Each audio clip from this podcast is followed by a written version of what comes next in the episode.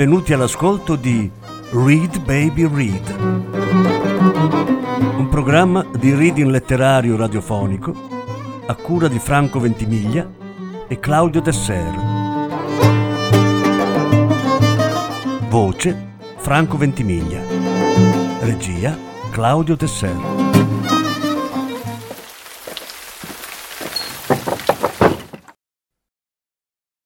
Claudio Magris essere già stati. Associazione in azzurro di Krista Wolf. Leggono Francesco Ventimiglia, Sara Ventimiglia.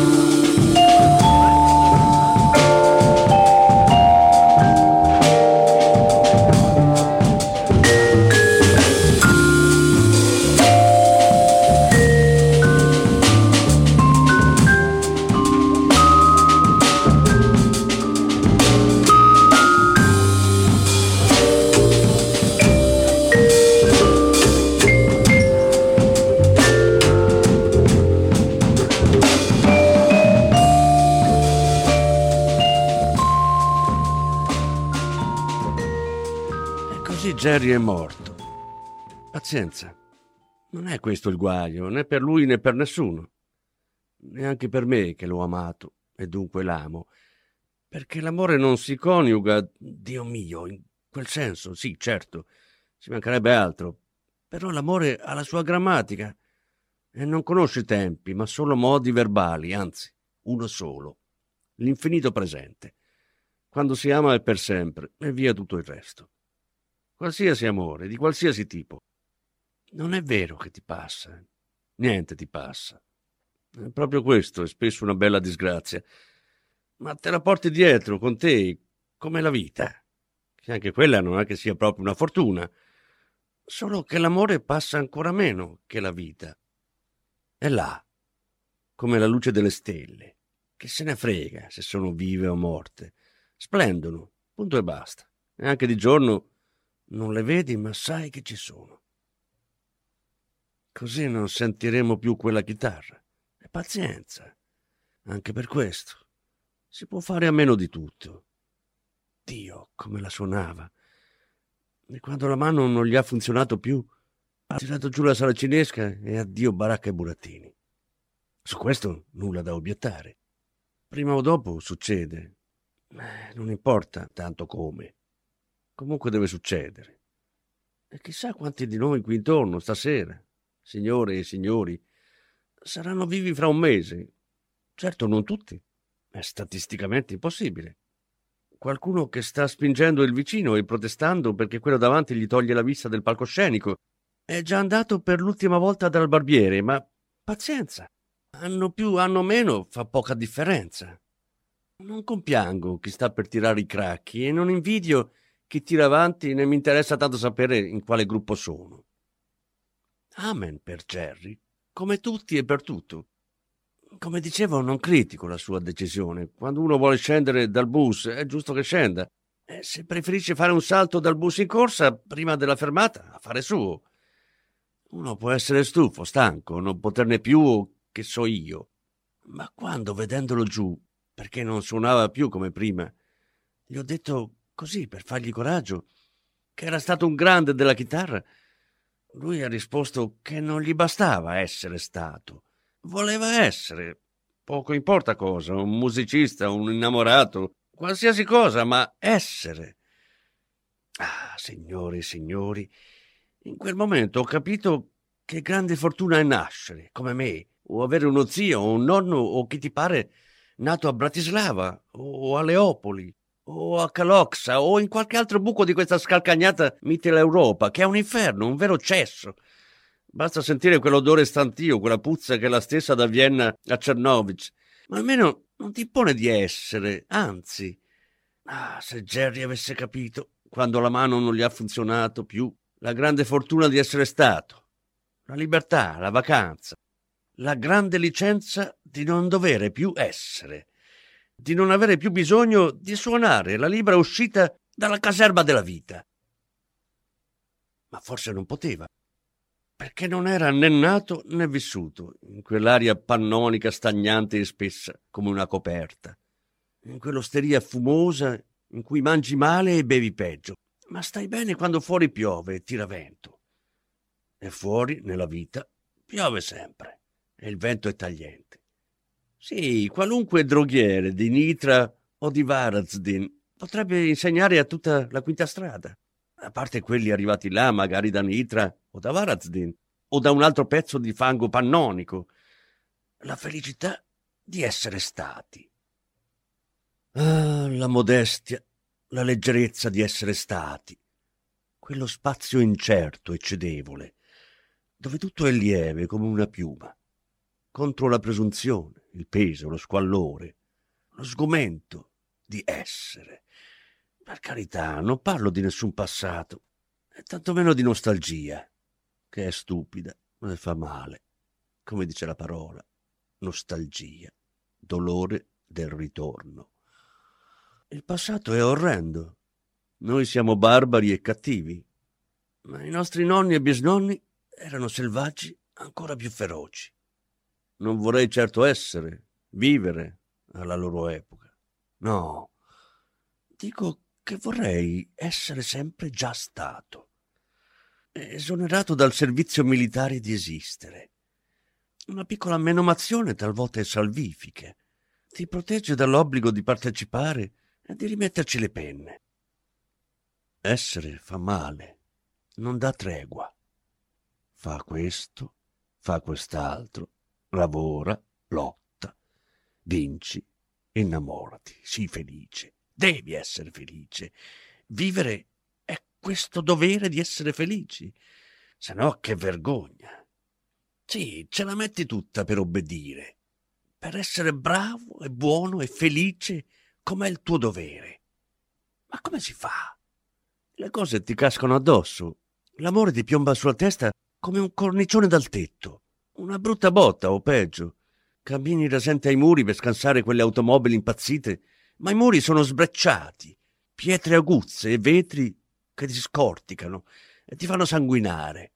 Sei a letto con qualcuno e per un attimo capisci cosa potrebbe e dovrebbe essere la vita vera ed è uno schianto insostenibile. Raccogliere i vestiti buttati a terra, rivestirsi, via, uscire.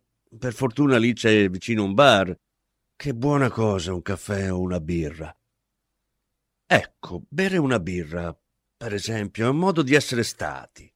Sei là, seduto, guardi svaporare la schiuma, ogni bollicina un secondo, un battito del cuore, un battito in meno, riposo e promessa di riposo al cuore stanco. Tutto è alle tue spalle. Ricordo che la nonna, quando andavamo a trovarla a Subotica, copriva con del panno gli spigoli dei mobili e toglieva un tavolo di ferro, così noi bambini non ci facevamo male quando correndo per la casa andavamo a sbattervi contro. E copriva anche le prese della corrente elettrica. Essere stati è questo, vivere in questo spazio dove non ci sono spigoli, non ti sbucci le ginocchia, non puoi accendere la lampada che ti fa male agli occhi, tutto è fermo, fuori gioco, nessun agguato. Ecco, signori, è questa l'eredità che abbiamo avuto dalla Mitteleuropa. Una cassetta di sicurezza, vuota, ma con una serratura che scoraggia gli scassinatori desiderosi di metterci dentro qualsiasi cosa. Vuota. Niente che ti prenda il cuore e morda l'anima. La vita è là, già stata, sicura, al riparo da ogni accidente. Una banconota scaduta di cento vecchie corone che appendi al muro, sotto vetro, e non teme nessuna infrazione. Anche in un romanzo, la cosa più bella, almeno per chi lo scrive, è l'epilogo. Tutto è già accaduto, scritto, risolto. I personaggi vivono felici e contenti o sono morti, è la stessa cosa. In ogni caso non può più succedere niente. Lo scrittore tiene l'epilogo tra le mani, lo rilegge, magari cambia una virgola, ma al riparo da ogni rischio. Ogni epilogo è felice, perché è un epilogo. Vai sul balcone. Un po' di vento passa tra i gerani e le viole del pensiero. Una goccia di pioggia scivola sul viso. Se piove più forte, ti piace ascoltare il tambureggiare dei goccioloni sulla tenda. Quando cessa, vai a fare due passi. Scambi qualche parola col vicino che incontri sulle scale. Né a lui né a te importa cosa dite, ma è piacevole intrattenersi un momento e dalla finestra del pianerottolo vedi giù, in fondo, una striscia di mare che il sole, uscito dalle nuvole, accende come una lama. La settimana prossima andiamo a Firenze, dice il vicino. Ah, sì, bello. Ci sono già stato. E così ci si risparmia la fatica del viaggio, le code, il caldo, la ressa, la ricerca di un ristorante. Due passi nell'aria della sera rinfrescata dalla pioggia. Poi a casa. Non bisogna stancarsi troppo, se no va a finire che ci si agita e non si riesce a prendere sonno. E l'insonnia, signore e signori, credetemi, è terribile. Ti schiaccia, ti soffoca, ti incalza, ti insegue, ti avvelena. Ecco, l'insonnia è la forma suprema dell'essere essere uguale insonnia. Per questo bisogna dormire. Dormire è solo l'anticamera del vero essere già stato. Ma intanto è già qualcosa. Un respiro di sollievo.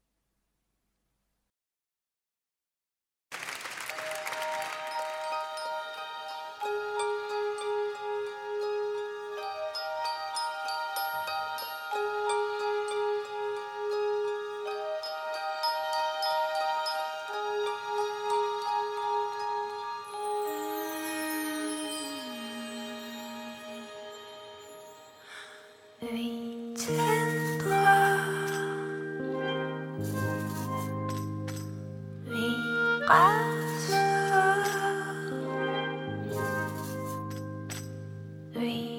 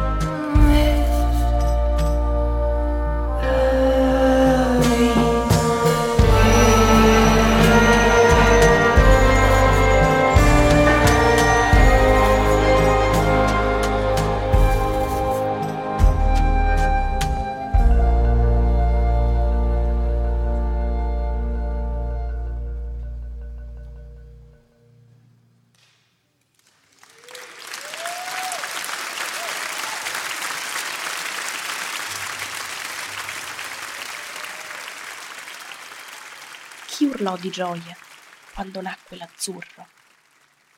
Pablo Neruda. Lei, Pablo, fa strane domande. L'azzurro. Nacque. Ma non c'è sempre stato. Come l'azzurro color cielo sopra il paesaggio dell'infanzia. Come il meno transitorio degli azzurri. Fuori c'è un magnifico cielo azzurro e tu te ne stai curva sul libro. Diventerai una bas bleu e non troverai marito. L'azzurro scriveva storie. L'innamorato di Anne-Marie ha detto che le tirerà l'azzurro giù dal cielo. Ti prenderò l'azzurro. Santo Dio, sono cose che dice così a vanvera per amore dei suoi begli occhi azzurri. Però le fedele, lei sostiene.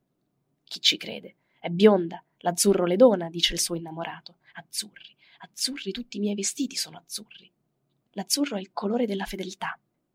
Ma ultimamente porta scarpe rosse, gliele ha regalate lui. Di rosso e di azzurro si adornano la troia e la moglie del buffone. Gli piace far festa al suo innamorato, in riva all'acqua azzurra. Azzurro oggi, azzurro domani e pure dopodomani. Azzurro anche lunedì, vedi? Lunedì azzurro, martedì fame, questo si sa. E adesso purtroppo barcolla per la piazza e canta. Azzurro, fiordaliso, il cielo in riva lo splendido reno.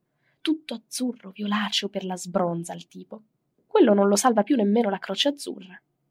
Con il vino, alle donne, gli occhi diventano d'un colore azzurro cianotico. Lo puoi dir forte. Ultimamente lui, a forza di botte, l'ha fatta blu. Ah, vedi. E allora il fratello di lei ha detto che gli farà vedere le stelle azzurre. E gli ha rifatto i connotati in blu. Se l'è cavata di nuovo con qualche segno azzurro livido. Bene, bravo. Ma speriamo che in fondo al pozzo azzurro adesso Anne-Marie la smetta di vedere la luna. È troppo il fumo azzurrino che lui le ha gettato negli occhi. Veniamo dalle montagne azzurre, tesoro, oh mio tesoro, e sei così lontano. Il nostro maestro è stupido quanto noi, cantavamo. Il cielo è azzurro, il tempo è bello, signor maestro, vogliamo andare a spasso. Volete per caso un'ammonizione su carta azzurra? Meglio che vi imprimiate a mente una buona volta i colori dell'arcobaleno. Rosso, arancio, giallo, verde, azzurro, indaco, viola. O volete che vi racconti qualche altra cosa sulla guerra? Quando i proiettili come fagioli azzurri ci fischiavano intorno alle orecchie. Avanti, marsh! Una canzone. I dragoni azzurri a cavallo varcano la porta al suono dei tamburi. Non potete cantare qualcosa di bello? Il bel Danubio blu. È stato il primo valzer che ho ballato con Hans. Sì, sì, sempre lo stesso. È finita male col suo marinaio in blu. Grete non riesce a venirne fuori un marinaio in blu che viaggiava intorno al mondo, amava una ragazza ma non aveva un soldo, la ragazza arrossiva e per colpa di chi? Del marinaio in blu che se ne partì. Cose del genere possono andare storte. Hanno appena dovuto portare via la signora X in ambulanza con la luce azzurra lampeggiante. Cianuro, dico solo questo, aveva già le labbra completamente blu. In un caso del genere è troppo tardi per qualunque soccorso. Pare che il bell'imbusto che l'ha piantata avesse sangue blu, così perlomeno le ha detto. Re Barba Blu, conosciamo la storia, il cavaliere straniero aveva una barba tutta blu e lei ne aveva paura e si sentiva poco tranquilla ogni volta che lo guardava. Ah, se avessero dato retta al suo istinto. Ma lui le ha donato una volpe azzurra e lei ha pensato che un tipo così non poteva mentire e si è sentita le ginocchia molli. Questo ti costa qualche bigliettone azzurro, te li dovrai prima guadagnare, vada come vada. Per la bella copia utilizziamo sempre l'inchiostro blu, ma prima di tutto mi faccia un acciano. Con un progetto del genere non mi va di sparare all'azzurro del cielo. Alcuni però sparano per aria all'azzurro e finiscono per centrare il nero del bersaglio. Prima, in due ore, riempivamo il bricco del latte di mirtilli blu e il pomeriggio il dolce era già pronto. Carpe in blu a capodanno? Mai. Le carpe vanno servite in salsa alla birra e la trota in blu è roba per gente raffinata. Il blu non è un colore adatto al cibo meglio per i fiori, le viole per esempio. Una viola sul prato era adagiata, chiusa in se stessa e acquattata. Era una viola assai aggraziata. Cavolo rosso blu al sud, beh, per me va bene. E liquore azzurro, c'è anche quello. Curasao, o come si chiama? E il formaggio detto Blue Master. Erborinato, non è roba per me. Come si possono coltivare patate azzurre e poi chiamarle sorci blu? Resterà sempre un mistero, una cosa così naturale teoria dei colori. Questo colore ha un effetto straordinario e quasi inesprimibile per l'occhio. come colore e energia. L'azzurro, Pablo, è il colore della nostalgia. Aveva in mente questo? La primavera torna a sventolare il suo nastro azzurro per l'aria. Azzurre colline nel lontano azzurro, verso orizzonti di troppo azzurro. Bandiere azzurre per Berlino, blu di Prussia, blu di Berlino, vero pigmento blu, fatto con solfato di ferro e ferro cianuro potassico, una striscia sottile sulla porcellana. Il profondo blu cobalto di vasi, coppe, portacenere di vetro, il mio colore preferito. Tovaglie stampate in blu, con vecchi motivi. Una tecnica che sta sparendo. Una volta nella vita starsene in riva all'Adriatico azzurro, o cielo azzurro radioso. La farfalla azzurra che ci svolazza davanti. L'uccello azzurro sul sipario dipinto dalla pittrice Lissner Blomberg per il cabaret degli emigrati russi, a Berlino negli anni venti. Il cavaliere azzurro di Kandinsky, la torre dei cavalli azzurri di Frank Marc, il periodo blu di Picasso, il blu indimenticabile di Yves Klein nel museo di Nizza. Come seguiamo volentieri un oggetto azzurro che ci vola davanti, così guardiamo volentieri l'azzurro, non perché ci sollecita, ma perché ci attrae. Teoria dei colori di Goethe. L'ora azzurra tra il giorno e il sogno, blu notte, grigio azzurro la luce azzurra del pozzo nella fiaba dei fratelli Grimm, che procura al bravo soldato trattato ingiustamente, quando vi accende la pipa, non solo la soddisfazione, ma un intero regno, e per giunta la figlia del re. Le cose non vanno che così. La terribile divisione blu del generale Franco della guerra civile spagnola, la bandiera azzurra dell'Europa e i pacchetti di viveri che gli americani lanciano in Afghanistan, ultimamente blu, non più gialli, per distinguerli dalle bombe gialle a dispersione. Invece il fiore azzurro, Pablo, simbolo del romanticismo tedesco, un'invenzione del conte Friedrich von Anderberg, detto Novalis. L'eroe del suo romanzo, Heinrich von Oftingen, lo vede in sogno. Un alto fiore azzurro chiaro, che dapprima stava vicino alla sorgente e lo sfiorava con le sue ampie foglie lucenti. Non vedeva altro che quel fiore azzurro e l'osservò a lungo, con indicibile tenerezza. E lui ne segue l'immagine struggente e vi vede un argine contro la normalità e la mediocrità della vita un incanto contro la monotonia di ciò che è terreno. Ma chi urlò di gioia quando nacque l'azzurro? A che cosa pensava Pablo? Non lo sappiamo. Io credo furono gli extraterrestri a urlare di gioia quando nacque la Terra, il pianeta azzurro.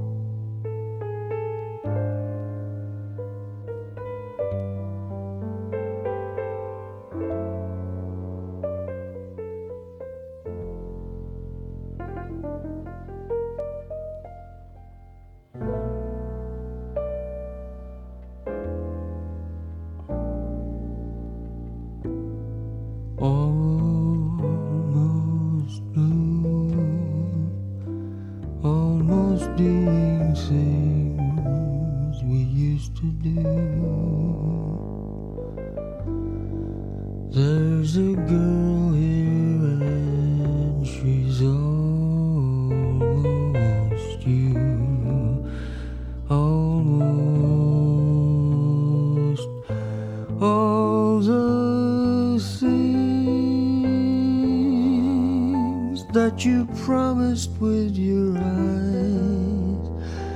I see in hers too. Now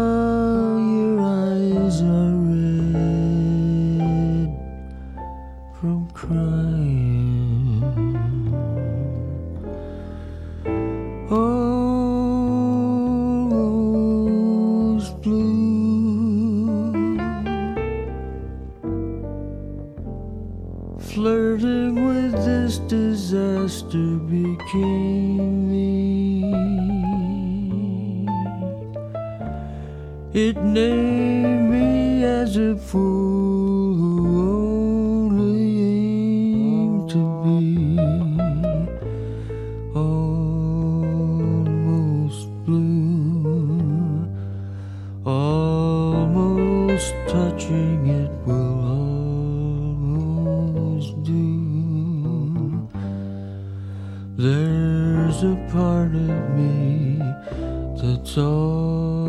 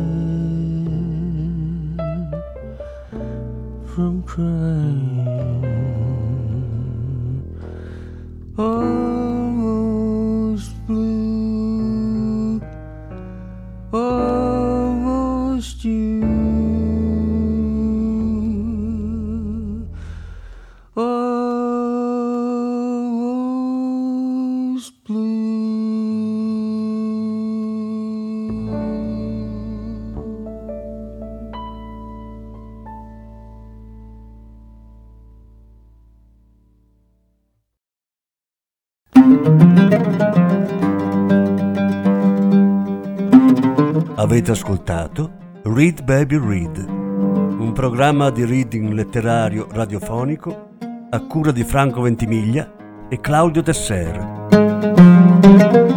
Grazie per l'ascolto, alla prossima settimana.